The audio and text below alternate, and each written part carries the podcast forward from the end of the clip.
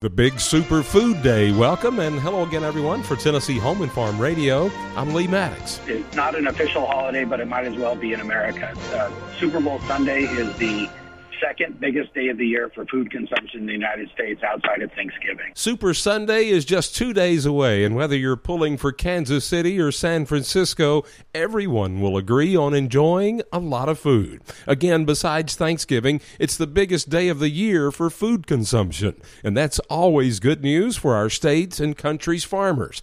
Brian Flowers is a dairy farmer in Giles County and president of the American Dairy Association of Tennessee. The four hours of the of the Super Bowl, there's probably more cheese eaten in in those four hours than than any any other four hours of the year. If we could have a Super Bowl a week, we might might do all right in the dairy business. Well, a lot of cheese consumed on Super Sunday, and of course, a lot of chicken wings. Tracy Rafferty is executive director of the Tennessee Poultry Association. And you're also right about the um, chickens being grown on family farms. About 95% of the chicken that we eat are produced by families that um, use that to feed their families. And according to the National Chicken Council, the number one Super Bowl food is chicken wings in 49 of the 50 states. And as you might imagine, for Maine, it's lobster.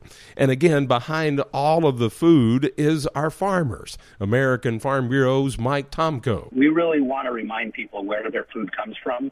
Every year, the Farm Bureau does a, uh, a market basket survey on the cost of Thanksgiving dinner and on the Fourth of July cookout. And we saw an opportunity with the Super Bowl just because it is such a big day for consumption and there is an interest out there about where food comes from. And it comes from our farmers, and hopefully, along with the good food, we get a good game. For Tennessee Home and Farm Radio, I'm Lee Maddox.